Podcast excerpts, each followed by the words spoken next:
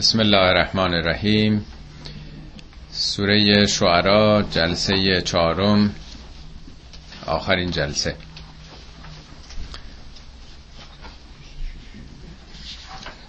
سه جلسه گذشته درباره مباحث تاریخی این سوره بود. همطور که به خاطر دارید این سوره مقدمه‌ای داشت، مقدمه 9 آیه‌ای. بعد از اون بخش تاریخی سوره آغاز شد که حدود 80% سوره رو به خودش اختصاص داده بود و محور اصلیش هم مسئله رب العالمین بود که جهان یه اربابی، یه صاحب اختیاری، یه مدیر و مدبر و گرداننده‌ای داره و این مسئله باور به اینکه جهان صاحب اختیاری داره و گرداننده‌ای و اداره کننده‌ای داره رو در 7 تجربه تاریخی به ما نشون داد.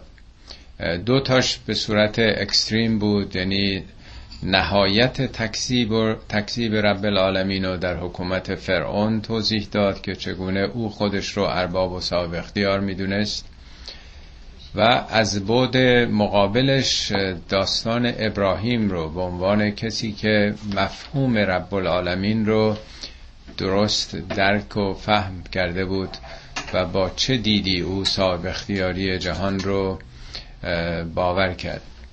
و بعد 5 تجربه مهم رو مثل 5 کلاس دبستان که بشریت هم این رو طی کرده، از دوران نوح و هود و صالح و لوط و شعیب و همه سوره ها، این 5 مرحله رو به عنوان 5 گام رشد و کمال بشریت توضیح داده، در این سوره هم آورد تا آخرینش که تجربه قوم شعیب بود که جلسه گذشته خوندیم. این بخش انتهای سوره برمیگرده به وضعیت معاصرین. منظورم از معاصرین مخاطبین پیامبر هستند، یعنی این درس ها در آغاز به اونها داده شده.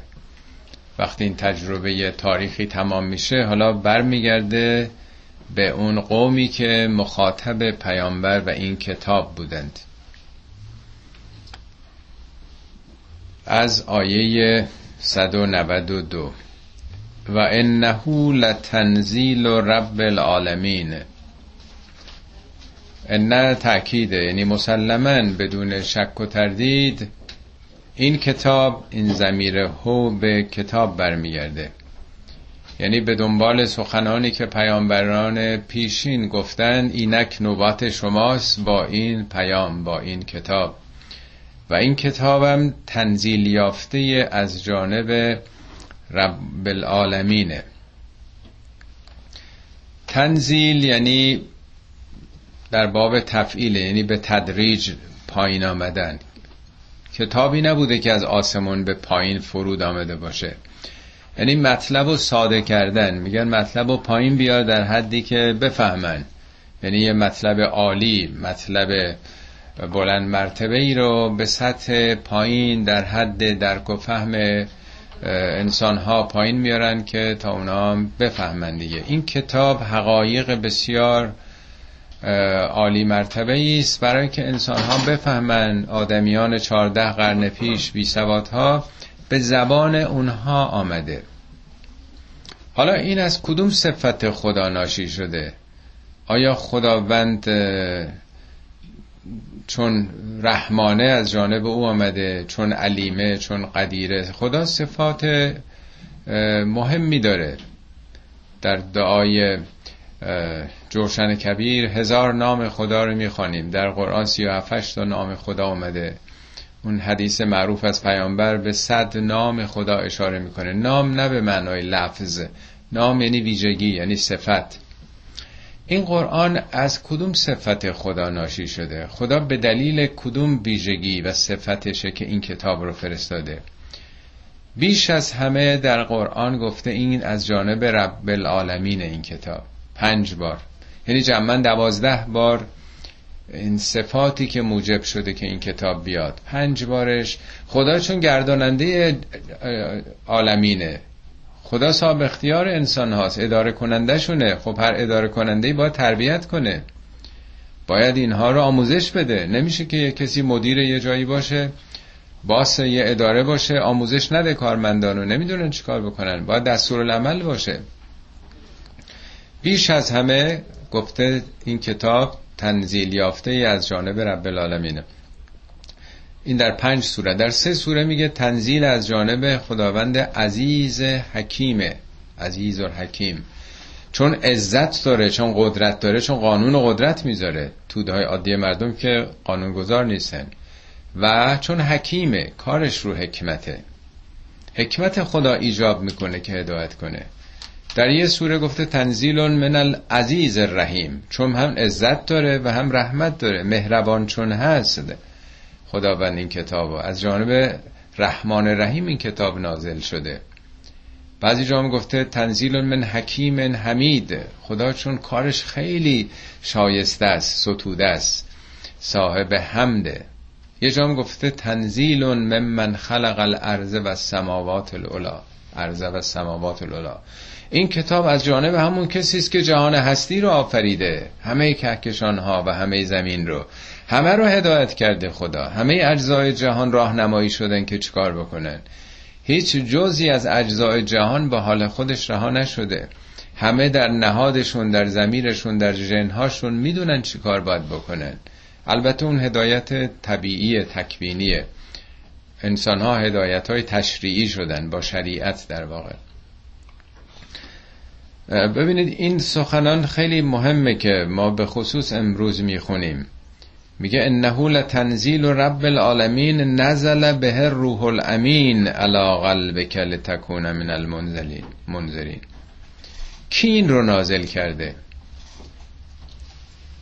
نزل بهی، کی آورده؟ خدا که این رو پایین آورده با چه مکانیزمی، از طریق چه واسطه‌ای؟ چون بعضیا خواب میبینن، تو خواب بهشون الهام میشه. ارتباط انسان با خدا در سوره شعرا میگه از 3 حالت خارج نیست. یا در خوابه، یا یک واسطه است، یه فیلتری است در واقع، مثل اون چه حضرت موسی در کوه طور میگه از درون اون شجره پیام میرسید. بعضی وقتا هم از طریق جبرئیل در مورد پیامبر ما، یعنی یک فرشته‌ای حامل این پیام به او.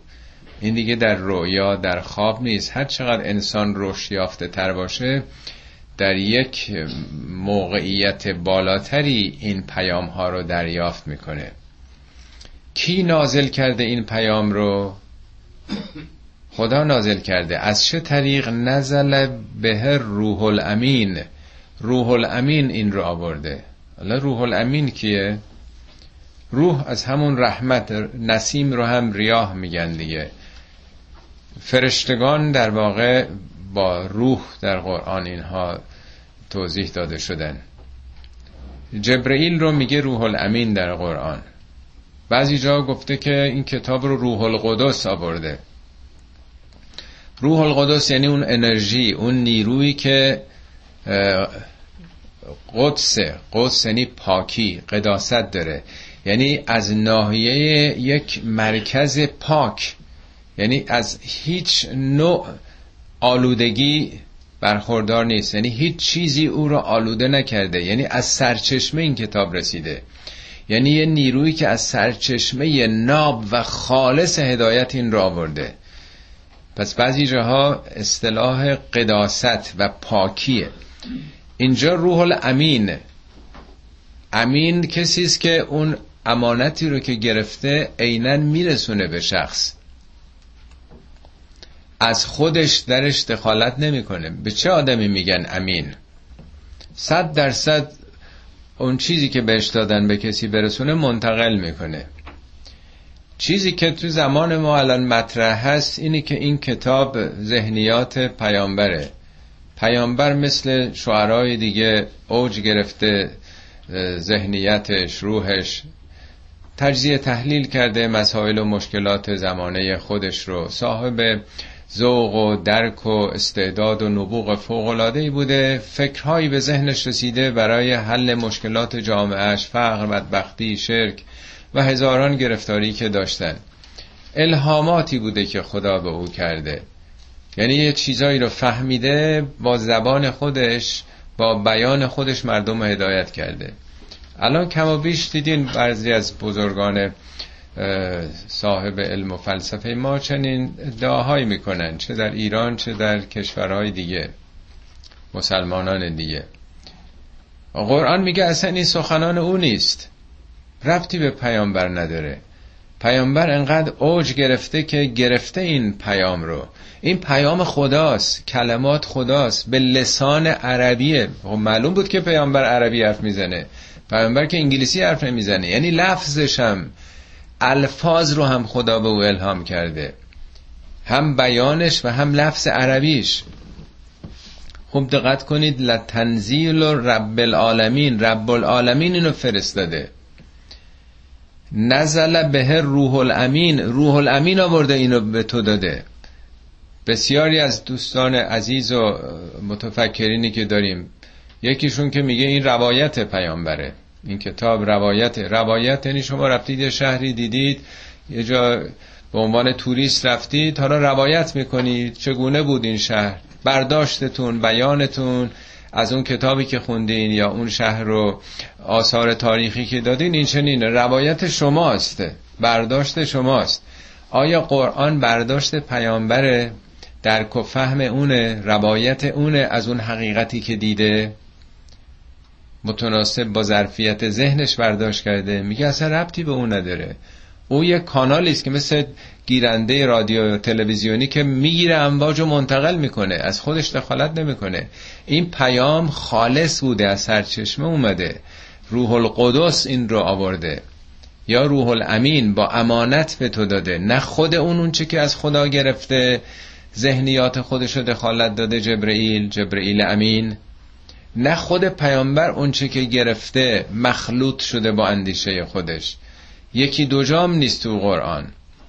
یعنی امروز متاسفانه ذهنیات غلبه کرده بر حقایق قرآن، به جایی که دقت بکنه خود قرآن چی میگم، برداشت‌های متفاوتی میشه.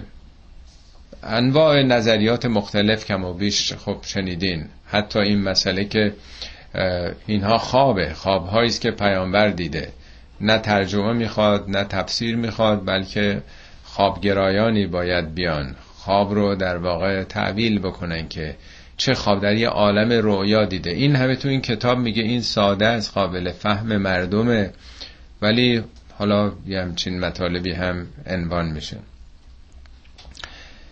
به هر حال نزل به روح الامین علی قلبک لتکون من المنذرین، بر قلب تو اینها القاء شده.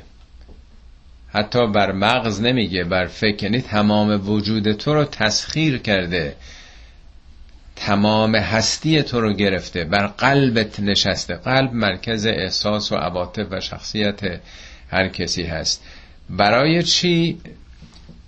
لتکون من المنذرین، برای اینکه از انذار دهندگان باشی. پس یه هدفی بوده. خود پیامبر اگه به یه عوالمی ذهنش اوج گرفته، آدم وقتی که خب حضور قلب پیدا میکنه که هدفی نداره، با خدا ارتباط پیدا میکنه، به یه حقایقی میرسه، اون رسالتی نیست، مأموریتی نیست. این کلمات یه مأموریته. خدا این کلمات رو بر دلتون نشانده که حالا بری به دیگران تحویل بدی. جبرئیل از خدا گرفته به تو تحویل داده، تو هم میگیری تحویل میدی به مردم. این واسطه های بین راه، مردم هم هر کدوم میگیرن منتقل میکنن به شاگردای خودشون، به فرزندان خودشون، به دیگران. این سلسله مراتب ادامه داره دیگه. انذارم که بارها صحبت شده، یعنی اعلام وضعیت خطر، اعلام حمله هوایی، آژیر خطر، یعنی پیامبران آمدن که آژیر خطر بکشن. این شیوه هایی که شما در پیش گرفتید آینده سوز آخرتتون و ابدیتتون رو داره تباه میکنه. به لسان عربی مبین، زبان مخصوصا میگه این به چه زبانی آمده؟ خب این که مسلم مخاطبین پیامبر همه عرب بودن، اصلا چه معنا داشته که خدا بگه این به زبان عربیه؟ میگه اصلا زبان دیگه میشناختن اون مردم. عربی هم معنای واضح بودن، شفاف بودن داره، یعنی یک کتاب پیچیده علمی فلسفی که یک عده خواص بفهمن، دانشمندان بفهمن نیست. عربیه. عربی مقابل عجمیه. عجمی یعنی گنگ، نامفهوم، مثل خیلی از نوشتهایی که آدم میخونه سرش درد میگیره، 4 خطش رو بخواد بخونه باید کلی فکر بکنه. هم به معنای زبان اون قومه، یعنی پس هم به زبان واضح و آشکاره و هم به این زبان اومده، یعنی پس زبانش هم الفاظش هم نازل شده است. و انه لفی زبر الاولین. این حقایق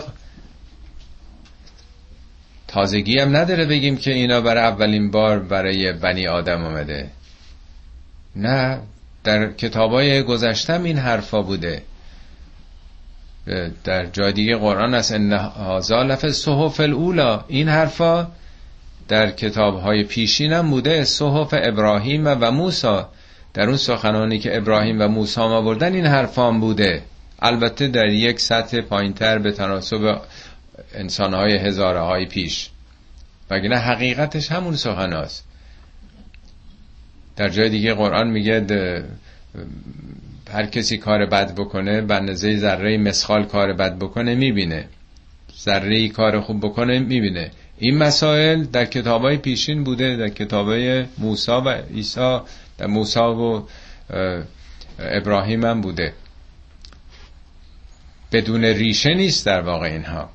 انه لفی زبر الاولین. زبر همین کتابای فکری عقلی، در واقع نوشته های پیامبران پیشین، گفته های اونها.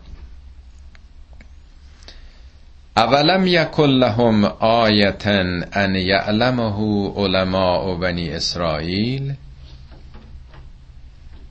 آیا برای این مردم آیه‌ای، نشانه‌ای بر حقانیت این کتاب وجود نداشته که ان یعلمه علماء بنی اسرائیل، علماء بنی اسرائیل خوب خبر داشتن، میدونستن؟ مدینه دور و برش همش قبایل یهودی بودن، اهالی مکه هم ارتباط زیاد با یهودیان داشتن. تو عربستان مسیحی‌ها به اون معنا نبودن، خیلی کم در قسمت‌های یمن، قسمت‌های جنوبی. علمای بنی اسرائیل هم خب خبر داشتن تو توراتشون چه مطالبی آمده. توده‌های یهودی که اصلا خبر نداشتن اونام از کتابشون، مثل مسلمونا. چند درصد مسلمونا واقعا این قرآن رو میشناسن؟ از تو 1000 نفر شما 5 نفر میشناسین که قرآن یه بار حتی خونده باشه؟ نه تنها ما ایرانی ها، حتی تو عربا چند درصدشون اصلا دین رو قبول دارن و دین دارن و نماز میخونن. تو اونا که میخونن چند درصد قرآن رو باش آشنا که چی هست تو محتویاتش. معلومه که یهودیای عادی هم خبر امروز هم ندارن، اون موقعش هم نداشتن، نخوندن دیگه، فقط به صورت شناسنامه‌ای تاریخی مسیحیان، یهودیان، مردم مسلمانه. اصلا تورات و انجیل رو در گذشته مردم عادی حق نداشتن که بخونن. انجیل که از ممنوع بود، اگه تو خونه پیدا میکردن دستگیرش میکردن. انجیل رو میگفتن فقط خود این کشیشا اینا باید بخونن، اینا به مردم اون چی که فهمیدن میگن. برای اولین بار به زبان آلمانی ظاهرا کالوین بود که ترجمه کرد، که چه قوقایی شد پروتستانتیزم وقتی که به هر حال آغاز کرد. اصلا کاتولیکا اصلا هیچ تویش خونه ای نبود این کتاب، خبر ندارن. آخوندای اونا میگفتن ما باید بهتون بگیم چی کار بکنیم، ما میخونیم هر چی ما فهمیدیم. خود اینم کاملا جدیده، در دوران تحولات مسیحیت که انجیل ترجمه شد. تورات هم در گذشته مردم خبر نداشتن. چی بوده که علماشون میدونستن، خاخاماشون میدونستن؟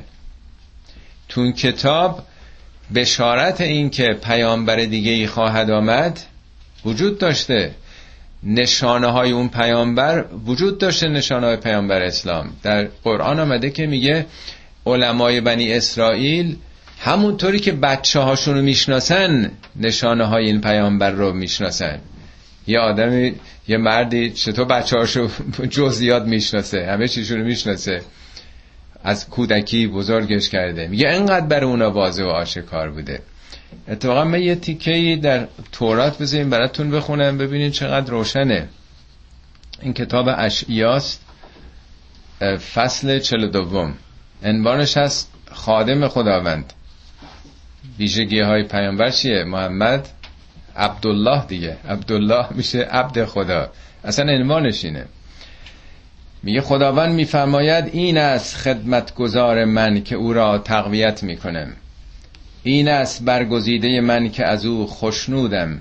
همین که قرآن میگه رضی الله عنهم و رضوا عنه، او را از روحم پر میسازم، یعنی از رحمتم. میگه فبما رحمت من الله لنت لهم، تو به خاطر رحمت ویژه خدا دادی بود که انقدر مهربان شدی تا عدالت و انصاف را برای قومهای جهان به ارمغان آورد.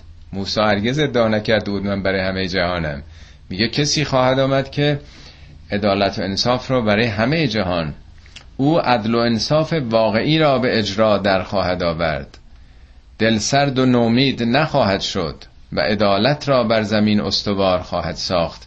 مردم سرزمین‌های دوردست منتظرند تعالیم او را بشنوند.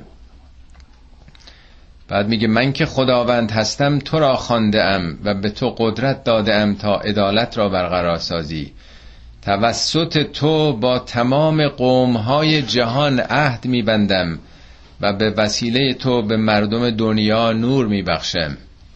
ببینید در تمام تورات و انجیل هیچ جا نگفته که نه حضرت موسی و نه عیسی چیز برنامه جهانی دارم، آنچه تا به حال پیشگویی کرده ام انجام گرفته است، یعنی پیامبران گذشته آمدند. اینک پیشگویی های جدید می کنم و شما را از آینده خبر می دهم.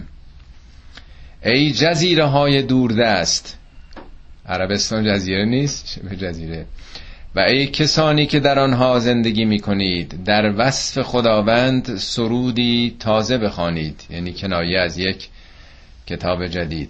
ای دریاها و ای همه کسانی که در آنها سفر می کنید، او را پرستش نمایید. اهالی قیدار او را بپرستند. قیدار این عربا رو میگن، شاخه بنی اسماعیل، اونا بنی اسحاقن، به اصطلاح فرزندان اسماعیل که پیامبر ما هم از اون هست، اینا رو قیدار تو تورات هست، میگه اونا این رو میپرستند. اهالی قیدار او را بپرستید، ساکنان صالح از قله کوه ها فریاد شادی سردهند. کسانی که در سرزمین های دور زندگی می کنند جلال خداوند را بیان کنند و او را ستایش نمایند. خداوند همچون جباری توانا به میدان جنگ خواهد آمد. نه که خدا، این همه جنگ هایی که زمان پیامبر شد، خدا یعنی از طریق این پیامبر، و دشمنان خود را شکست خواهد داد. آخرش هم میگه او کور باطن را به راهی که پیشتر آن را ندیده بودند، او قوم کور باطن خود را به راهی که پیشتر آن را ندیده بودند هدایت خواهد کرد. میگه قرآن نمیگه که این پیامبر آمده برای قومی که قبلا هیچ انذار دهنده‌ای براشون نیامده بوده، این همین میگه، اونی که قبلا هیچ کسی براشون نیامده. تاریکی را پیش روی ایشان روشن خواهد ساخت، یخرجهم من الظلمات الی النور. آنگاه کسانی که به بت‌ها اعتماد می‌کنند و آنها را خدا می‌نامند مایوس و رسوا خواهند شد، همونطور که پیامبر بت‌ها را شکست. این در تورات فعلی من، تورات تو خونم بود همینو درآوردم. میگه علماشون میدونن تو کتابشون چنین بشارت‌هایی از آینده اومده. ولو نزلناه علی بعض الاعجمین، اگه قرار بود این کتابو بر غیر عرب میفرستادیم، بر عجم. عجم همه عربا غیر خودشون همه رو میگن عجم. ما فکر میکنیم که ما فارسا رو میگفتن عجم، چون عربا بیشتر به هر حال با قدرت ایران ابر قدرت بود طرف بودن، ما تصور کردیم ایرانی‌ها رو عجم، همه رو میگفتن عجم. یعنی یا زبان دیگران برای اونا قابل فهم سلیس روانه که میشه عرب، یا اگه نمیفهمیدن میگفتن عجم، همه عجم بودن. میگه اگه به زبان دیگه این کلمات، این قرآن نازل شده بود، فقرأه علیهم، کسی دیگه به اون زبان دیگه میخوند، ما کانوا بهی مؤمنین، هرگز ایمان نمی آوردن. یعنی اینا انقدر مردم متعصبی بودند که حتما باید از نژاد خودشون، قوم خودشون باشه. این جالبه، این سخن از پیامبره که میگه خداوند قرآن رو به زبان عرب نازل کرد ولی عجم بهش ایمان آوردند، ولی اگه به زبان عجم بود عرب ایمان نمی آورد. عجم یعنی بیشتر ایرانی ها و یا که جای دیگه، که اون موقع چون ایران چیز قدرت اصلی بود، میگه اگر به زبان دیگه بود اونا باور نمی کردن. یعنی این تعصبات قومی و نژادی آنچنان بوده که مانع می شده اگر این حقیقت متعلق به مردمان جای دیگه ای بوده بهش ایمان می آوردن. ما امروز بعد از 1400 سال این تعصب رو داریم. دیدین چقدر در سایت ها می نویسن که آخه ما ایرانی هستیم، ما فارس هستیم، چرا ما باید کتاب عربی بخونیم؟ این از همون تعصبات نژادی، تعصبات قومیه که میخوان حقیقت رو حتما به زبان خودشون باشه تا بپذیرن. مگه مردم امریکا و اروپا تورات و انجیل به زبان فرانسه، انگلیسی، آلمانی بوده؟ زبان اصلا اون زبان کسی تو دنیا الان به جز متخصصین کسی نمیدونه به زبانی که مطرح شده. ولی حقیقت مهمه، نه تعصبات. اتفاقا دیدم یه مطلبی از حضرت علی میفرماد خداوند 6 گروه رو به خاطر 6 عمل مؤاخذه میکنه، عذاب میکنه. عربا رو به خاطر تعصبشون، زمیندارا رو به خاطر تکبرشون، اونا که ثروتمندن، نه هر کسی که زمین داره. فقیهان رو به خاطر حسدشون که قبول ندارن، فکر کنن خودشون عالم کل هستن. تجار رو به خاطر خیانتشون در مال، کلا سر مردم گذاشتن.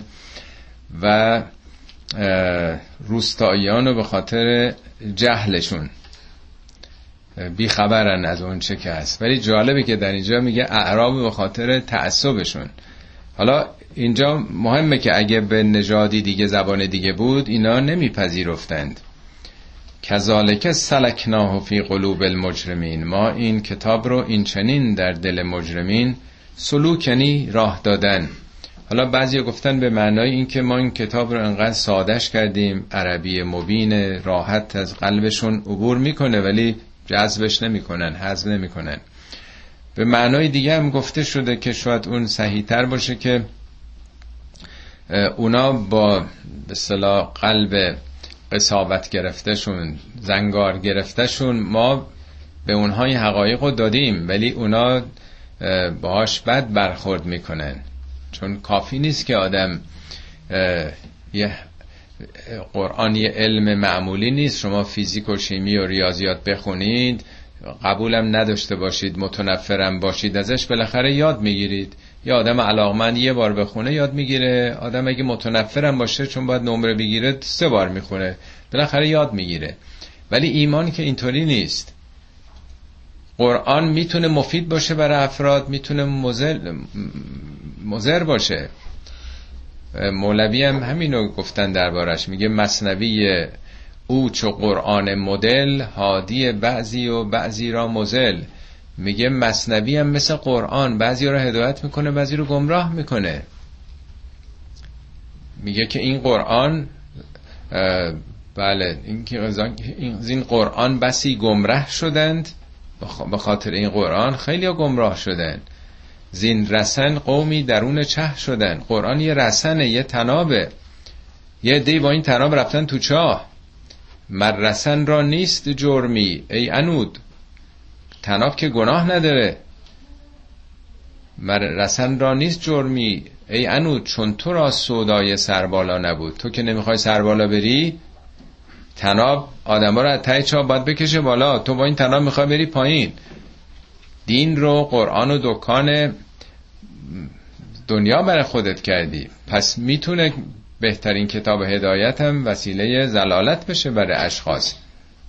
میگه اینا با این کتاب اینطوری برخوردشون با این کتاب این چنین بوده. چگونه بوده؟ لا یؤمنون بهی حتی یروا العذاب العلیم. هرگز بهش ایمان نمیارن تا عذاب رو ببینن، یعنی تا بیخ خیرشون رو نگرفته، تا به عینه آثار انکارشون رو تجربه نکرده باشن باور نمیکنن. حتما باید سرشون به سنگ بخوره تا باورش بکنن. فیأتیهم بغتة و هم لا یشعرون. اون موقعم که بیاد با خبر قبلی نیست که آمادگی پیدا کنن. حالا یا مرگشون یا عذاب دنیا یا عذاب آخر حالت ناگهانی داره، در حالی که نمیدونن. لا یشعرون یعنی آگاهی ندارن، ناگهان این اتفاق میفته. و یقولو هل نحن منذرون. در اون شرایط خواهند گفت که آیا مهلتی هست؟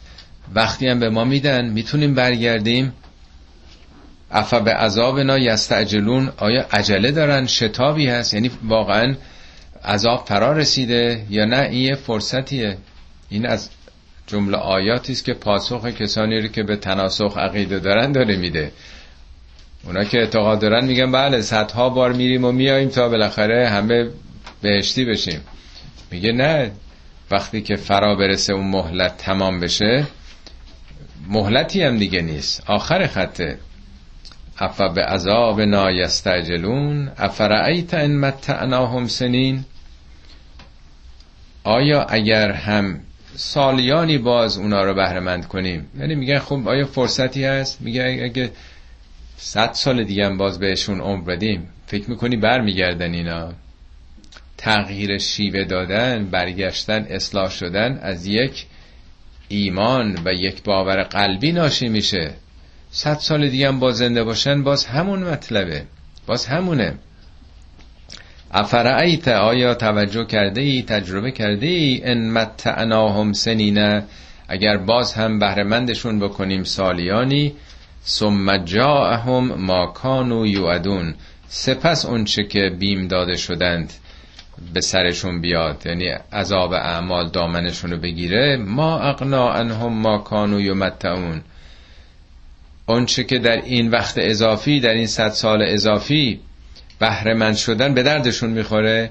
حالا گیرم تو 100 سال دیگه هم زندگی کردی، چه حاصل؟ مگه با عمر بیشتر پیدا کردن آدم نجات پیدا میکنه؟ یعنی زمان که مسئله ای نیستش. این هم عمر داشتی، تغییر نکردی، بازم عمر دادیم 1000 سال دیگه هم باشه باز تغییر نمیکنه. اون نمیتونه جلو عذاب تو بگیره. با عمر که عذاب برداشته نمیشه، تو با تغییر شیوه و توبه میتونی سرنوشت رو عوض کنی. و ما اهلکنا من قریة الا لها منذرون. ما هیچ قریه ای رو، قریه نه به معنای روستا، قریه به معنای مجتمع انسانی، هیچ شهری رو، هیچ کشوری رو، هیچ تمدنی رو ما نابود نکردیم، ما منقرض نکردیم، مگر اینکه براشون هشدار دهندگانی بوده. یعنی همواره آگهی داده شده، انذار داده شده، اگر نپذیرفتند گرفتار نتایج اعمالشون شدند. ما کان ربک ان یهلک القری بظلم و اهلها ظالمون. میگه که ممکن نیست که خداوند یک مردمی رو هلاک بکنه در حالی که اهلش در توبه باشن، تغییر بخوان بکنن. بنابراین اینجام در واقع همون سخن رو داره میگه. ذکرا و ما کنا ظالمین. این یه تذکره، یک آگهی است. ما هرگز ظالم نبودیم. یعنی اگر مردمانی عذاب شدند، این عذاب عمل خودشونه، بازتاب عمل خودشونه، ما به کسی ظلم نکردیم. بارها در قرآن این جمله تکرار شده که ما کان ربک، هرگز پروردگار تو ظلم کسی نمیکنه. ما کان ربک ظلام للعبید، خداوند به بندگانش کوچکترین ظلمی نمیکنه. این نیست که خداوند از کسانی خوشش بیاد یا بدش بیاد. درست مثل مدرسه است دیگه، ان کسی رد میشه، تجدیدی میشه، رو عمل خودشه. معلم و مدرسه نقشی ندارن. یعنی تقصیری ندارن، نقش اونا مطابق مقرراتشون نمره رو به کسی میدن. و ما تنزلت به شیاطین، از جمله ایرادایی که به پیامبر اسلام میگرفتن این حرفای شرورانه است. شیطان در واقع جهان رو همیشه به دو اقلیم، دو اقنوم تقسیم میکنن. در زرتشتیت هم، در زرتشت هم میگه اهورا مزدا و اهریمن، جهان رو بخشیش در اختیار اهریمنه به معنای شیطان، بخشی هم اهورا مزداست. در فارسی هم داریم از دیو و دد ملولم و انسانم آرزوز. اونها میگفتن این حرفای خدا نیست، حرفای شیطانیه. پیامبر مالیخولیا گرفته، دچار اسکیزوفرنی شده مثلا، این بیماریه، جن زده شده. بارها تو قرآن گفتن که جننا، این جن در ذهنش حلول کرده. این حرفا منطقی نیست، حرفای غیر عادیه. قرن هاست که ما داریم این بت‌ها رو میپرستیم، حالا یکی آمده میگه همه اینا بیفایده است، همه اینا رو بشکنی. حرفای جدید داره میزنه، این جن زده شده، پریشان احوال شده، این مریض شده. حرفای شیطانی است که داره میزنه. جامعه دچار اختلاف شده، یه عده جوونا بهش گرایش پیدا کردن، دو دستگی شده، دعوا شده و از اون یگانگی که تو جامعه بوده، همه سر به زیر و بت‌ها رو میپرسیدن، خارج شدیم، دردسر ایجاد شده. پس اینا حرفای شیاطینه. میگه ما تنزلت به شیاطین، بر دل او شیطان ها نازل نشدند. و ما ینبغی لهم، سزاوار اونها نیست. یعنی شیطان ها که همچین حرفای عالی، حرفای اخلاقی، حرفای متعالی، چنین سخنانی را اونها نمیتونن بزنند. و ما یستطیعون، توانایی رو ندارن، نه در خور اونهاست و نه اصلا میتونن این کار بکنند. انهم عن السمع لمعزولون، اونایی که میگن اون آدمای شریر، شیطان صفت، بیگانگان، دشمنان، توطئه کردن، القا کردن، این داره حرفای اونا رو دیکته میکنه به شما. امروز هم همین حرفا رو میزنن دیگه، حرفای خودشون نیست، دیگران اینا رو بهشون تعلیم دادن. میگه اونا اهل این حرفا نیستن، اونا از شنیدن این حقایق برکنارن. یعنی اونا درک نمیکنن این مسائل مربوط به خدا رو، ماوراء طبیعه رو، راجب آخرت و راجب اخلاقیات و با این سطح. اونا برکنار از درک و فهم این مراتب اخلاقی هستن. فلا تدع مع الله الها آخر فتكون من المعذبین. این نتیجه اینه که به دنبال بحث گذشته که خداوند یه هدایتی برای بشر فرستاده، همه این تعلیمات از جانب آفریدگار جهان هستی است، نه شیطان ها، نه شیطان زدگان، شیطان صفت ها. چه نتیجه‌ای میگیریم؟ فلا تدع مع الله الها آخر، در معیت خدا، در کنار خدا معبود و معشوق دیگه‌ای نداشته باش. نمیگه به جای خدا، خدا رو اونها میپرستیدند، منکر خدا نبودند. در کنار خدا یعنی همین شرک زدگی که جوامع امروز هم همه گرفتارش هستند، از یهودیت و مسیحیت گرفته تا اسلام، فاصله که با توحید پیدا کردیم. حتی به پیامبر میگه وقتی که پیامبر با اون مقام عظیمش در معرض این هستش که یک انگیزه دیگه ای رو دخالت بده در آنچه که خالصاً مخلصاً برای خدا باشه، وای به حال بقیه بندگان. به پیامبر داره میگه که تو هم اگر منحرف بشی از اون اصل و اساس توحید، فتکون من المعذبین، از کسانی خواهی شد که عذاب این انحرافشون رو خواهند چشید، یعنی نتیجه عمل انحراف خودشون رو. یعنی که حالا چیکار باید بکنه؟ در چند تا آیه آینده 4 مرحله رو ظاهراً توضیح میده. و انذر عشیرتک الاقربین، این آیات سال ظاهرا سوم سوم چهارم بعثت نازل شده. خب از کجا آدم باید آغاز بکنه؟ یک کسی که یه سخن تازه‌ای داره میخواد به مردمانی بگه که قرنها با اون افکار زیستند، خو گرفتند، بر اون با تمام وجودشون باور دارند، از کجا باید آغاز بکنه؟ طبیعتاً باید از خویشاوند خیلی نزدیکش آغاز بکنه که لااقل با او دشمنی ندارن، کینه‌ای ندارن، بهتر میشناسنش، میدونن نمیخواد سوء استفاده کنه. معروفه که میگن پیامبر برای نخستین بار 3 تا عمو داشت. پیامبر دیگه یکی حمزه بود، حمزه که تو اون جنگ احد کشته شد دیگه، که حمزه سید الشهدا نام گرفت، فیلمش هم که دیدین. یکم ابو طالب بود، پدر حضرت علی، یکم ابو جهل بود، اونی که دشمن اصلی، یعنی یکی از عموها. پیامبر اون 3 تا عموش رو دعوت کرد، پدر که نداشت خودش، و همراه عموزادگان اول با اونها مطرح کرد که جز یکی از عموزادگان علی ابن ابی طالب بقیه نپذیرفتن. البته بعدها حمزه پیوست و پذیرفته، ولی در اون جلسه اول باور نمی کردن. آخه تو جامعه‌ای که معمولا شیوخ مهمن، کسانی که سنشون بالاتره، یه آدم 40 ساله بخواد این حرفا رو بزنه، 42-43 ساله، معمولا تحویل نمیگیرن. الانش سخته، چه برسه در یک نظام مربوط به گذشته. از او آغاز کرد. ابتدام همسرش پذیرفت، خدیجه و علی، و بعدن هم خب طلحه و زبیر و دیگه بعدن عمر و ابوبکر و دیگران اومدن.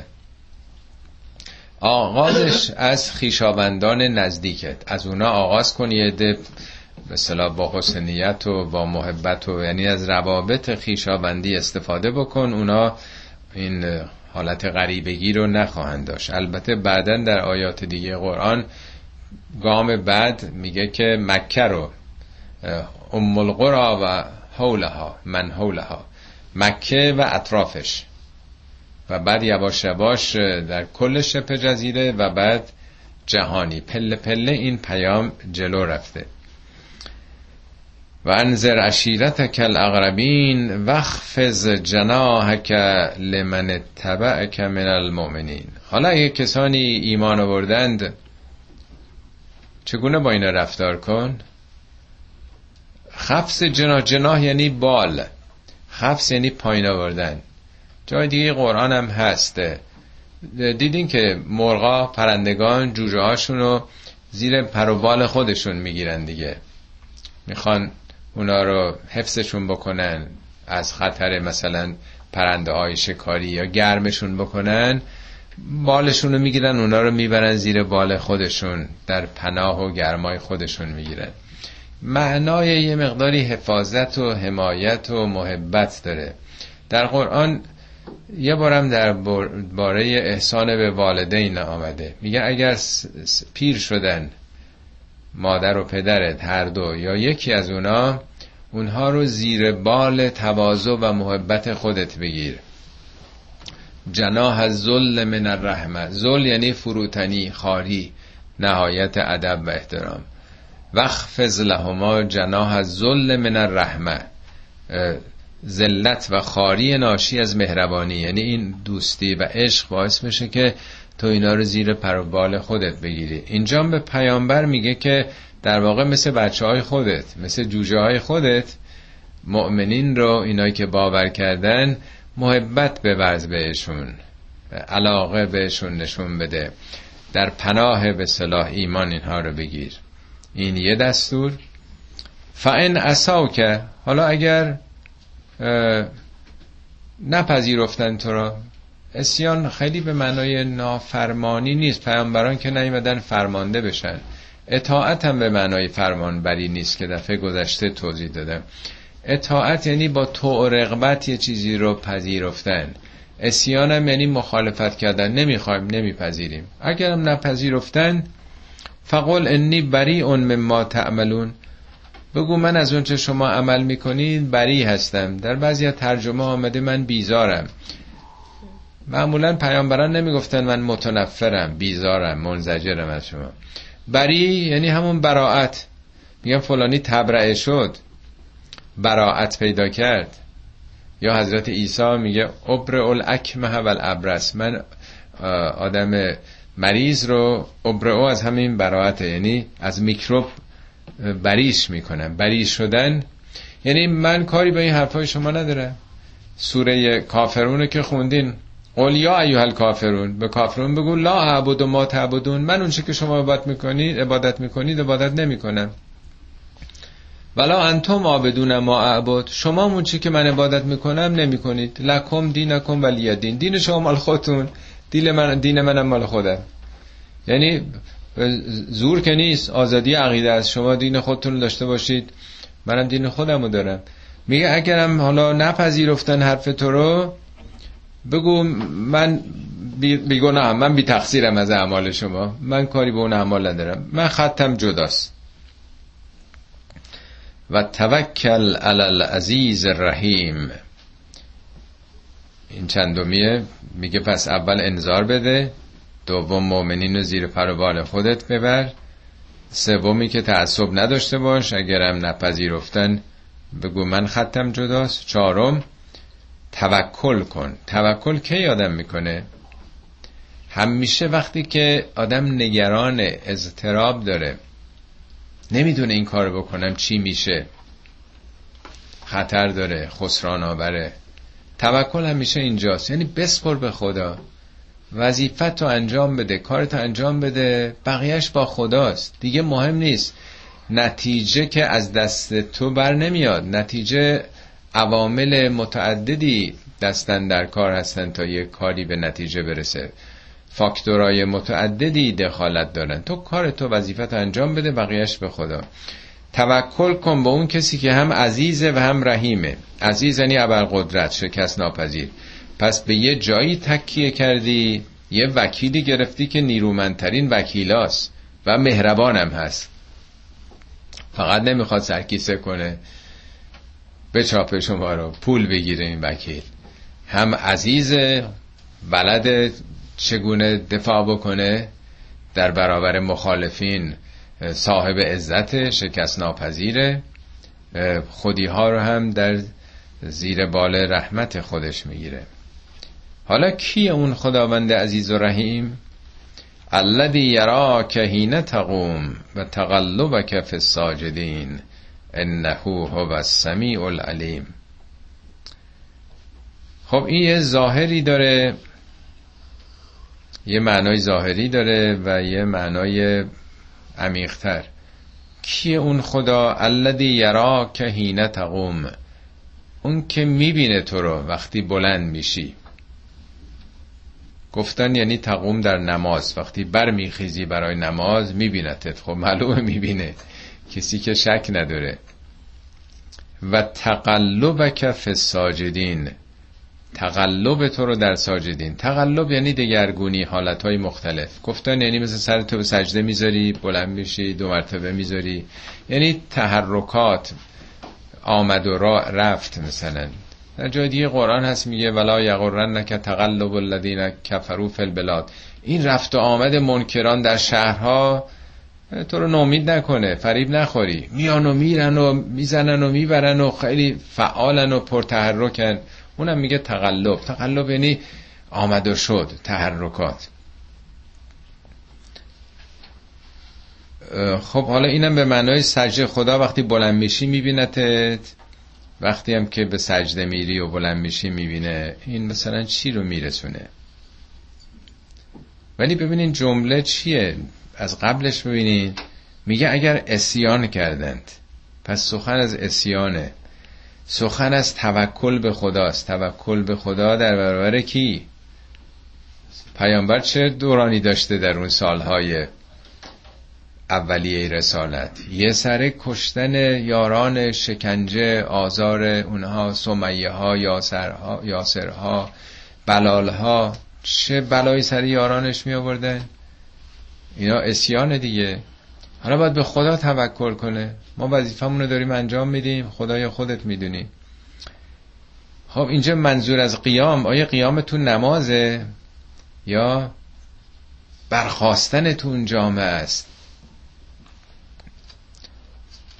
در این واژه رو تو قرآن که بخونیم، حضرت نوح هم به مخاطبینش، به مخالفینش میگه ان کان کبر علیکم مقامی، اگر این مقام من بر شما خیلی سخت آمده. مقام یعنی چی؟ اون که پست مقام نداشته. مقام یعنی قیام.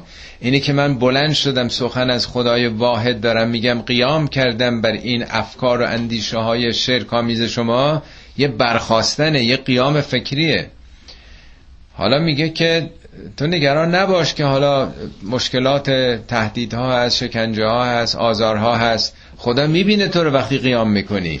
یعنی تو وقتی در برابر این موج کفر و عناد و شرک ایستادی، قیام میکنی، میبینتت.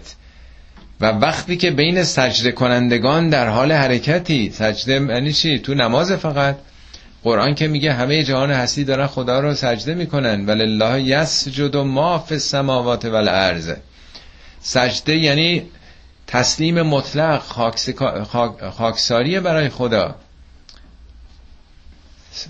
اینی که ما تو نماز سر به زمین میذاریم اسمشو گذاشتن سجده، یعنی خدایا من عصیان نکردم، من بنده تو هم و در خدمت تو میخوام باشم، من میخوام اون وظیفه‌ای که تو مقرر کردی انجام بدم.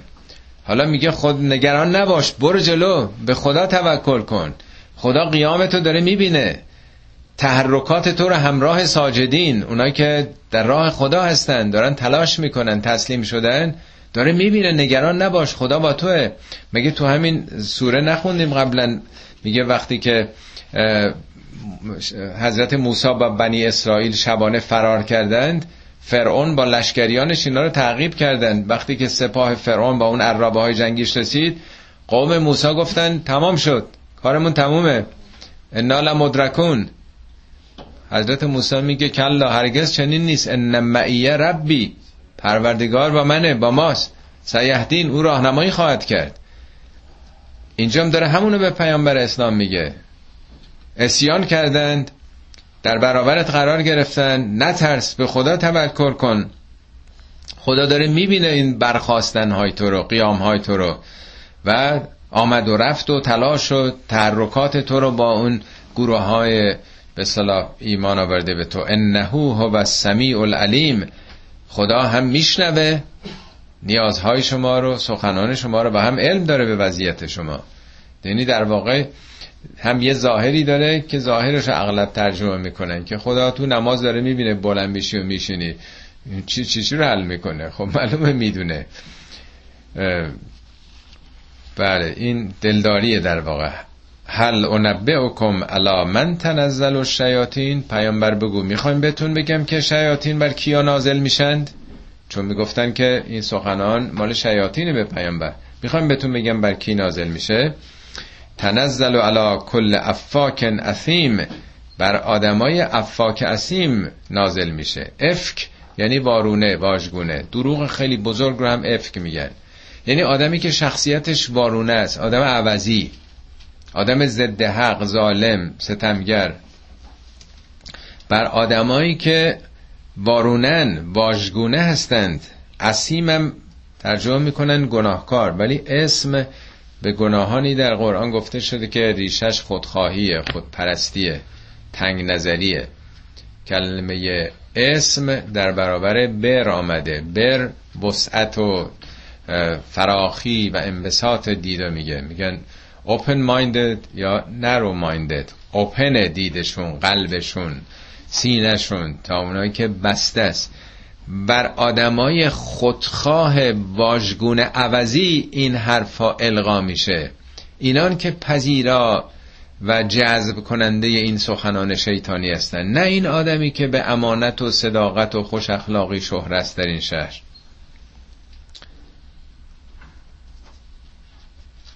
یلقون السمع و اکثرهم کاذبون، همین آدمایی هستن که گوش میکنن، نمیگه استماع میکنن. یلقون السمع یعنی گوش تیز کردن.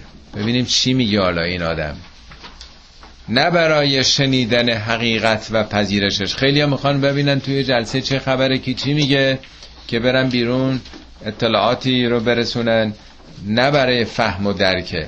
میگه اینا هم القاء سمع میکنند. و اکثرهم کاذبون، بیشترشون کاذبن، یعنی شخصیتشون شخصیت دروغه، یعنی صداقت ندارن، حقیقت ندارن، دنبال حقیقت نمیرن، کاذبن. چند تا آیه آخرم درباره شعراست که سوره با این موضوع ختم میشه. نام سوره هم از همین آیات گرفته شده، سوره شعراست دیگه. همطور که عرض کردم پیامبر رو یا میگفتن جن زده است، یا میگفتن شیاطین نازل شده، یا میگفتن شاعره. اون موقع در گذشته که سینما نبوده، روزنامه نبوده، کتابخونه نبوده، اشتغالات مختلف مردم نداشتن، تنها هنری که تو جامعه بوده شعر بوده. شاعران یه سرگردن بالاتر از بقیه بودن، بلد بودن به زبان شیرین و شیوا مطالبی رو بگن، با الفاظ، البته بازی با لفظ. مهمترین شخصیت ها مثل استادان دانشگاه شعرا بودن. شعرا معتقد بودن که ما با عالم بالا ارتباطایی داریم، با جنها. تخلصشون هم بعضیا نامه جنی رو میذاشتن، میگفتن اینم حرفای زیبایی زده، نه که قرآن سج و قافیه، به خصوص آیات اولیه سوره های کوچیک داشته، میگفتن اینم شاعره، یعنی شاعریست که جن زده شده. اینجا میگه که نخیر، پیامبر شاعر نیست. چرا شاعر نیست؟ و شعراء یتبعهم الغاوون، کیا دنبال شعرا میرن؟ یتبعهم یعنی از اونها تبعیت میکنن، از شعرا. قابون قی مقابل رشده، قی یعنی اونا که تو گمراهی هن، در بیراهه ها میرن، سرگردانن. علم تر انهم فی کل واد یهیمون، نمیبینی در عوالم مختلف، در وادی های مختلف سرگردانند. واد ظاهرش دره است، ولی دره چون آب درش جریان میفته، یعنی دره یه بستر برای عبور آب. هر چیزی یه بستری داره، جریان الکتریسیته هم بستری باید داشته باشه. شعر و ادبیات هم یه زمینه میخواد، یه بستری میخواد، در چه موضوعی، در چه مقوله‌ای میخواد صحبت بکنه. نمیبینی شعرا در مقوله‌های مختلف یهیمون. یهیمون به آدمی میگن که هدف نداره، همینجوری راه افتاده به عشقش، متمایلش داره میره. یه وقت شما یه هدفی داری، مقصدی دارید میریم به یه جایی برسید، یه وقت اصلا آمدین تو خیابون، تو فریوی وارد شدین، قصدی هم ندارید، بیکارید، همینجوری دارید میرید. این میشه یهیمون، یعنی قصدی نیست، رو بیکاریه، کسی دلش خواسته میخواد همینجوری بره. یعنی انسان باید هدف داشته باشه در زندگی، وقتش و عمرش رو تلف نکنه. شاعرها این حرفایی که میزنن به هدفی نیست. در گذشته حالا یه بخش عمده شاعران مدیحه سرای سلاطین بودند، برای اینکه پول به اون موقع که حقوقی نبوده، هر چی شعرای قشنگتر بگن پول بیشتری میگرفتن دیگه. این مال فارابی دی، میگه 9 فلک رو، 9 فلک اندیشه رو روی هم بذارم تا بتونم بوسه بزنم به رکاب اسب قزل ارسلان. این 9 فلک جهان اون موقع معتقد بودن جهان هستی 9 طبقه است، من رو 9 طبقه اندیشه 9 طبقه رو باید برم تا برسم به رکاب اسب، اونجا بوسه بزنم. چه قلوبی بالاتر از این؟ یعنی انقدر قلوف میکنن، بالا میبرن، حدی نداره دیگه. فی کل وادن یهیمون میگن دیگه. میگه شعرا اهل بزمن، نه اهل رزم، نه اهل عزم. عزم یعنی اراده. اونا اهل بازی با کلماتن، اهل بازین، اهل بزمن، نه رزم و عزم. میگه از شعرا کیا تبعیت میکنن؟ نگاه کنین تابعین شعرا کیا هستن؟ تابعین این پیامبر، اونام اهل بزمن. کیا هستن؟ بلال حبشی ها هستن، سمیه ها و یاسر ها و همه آدم های جدی هن، اهل عزمن، عزم و اراده دارن.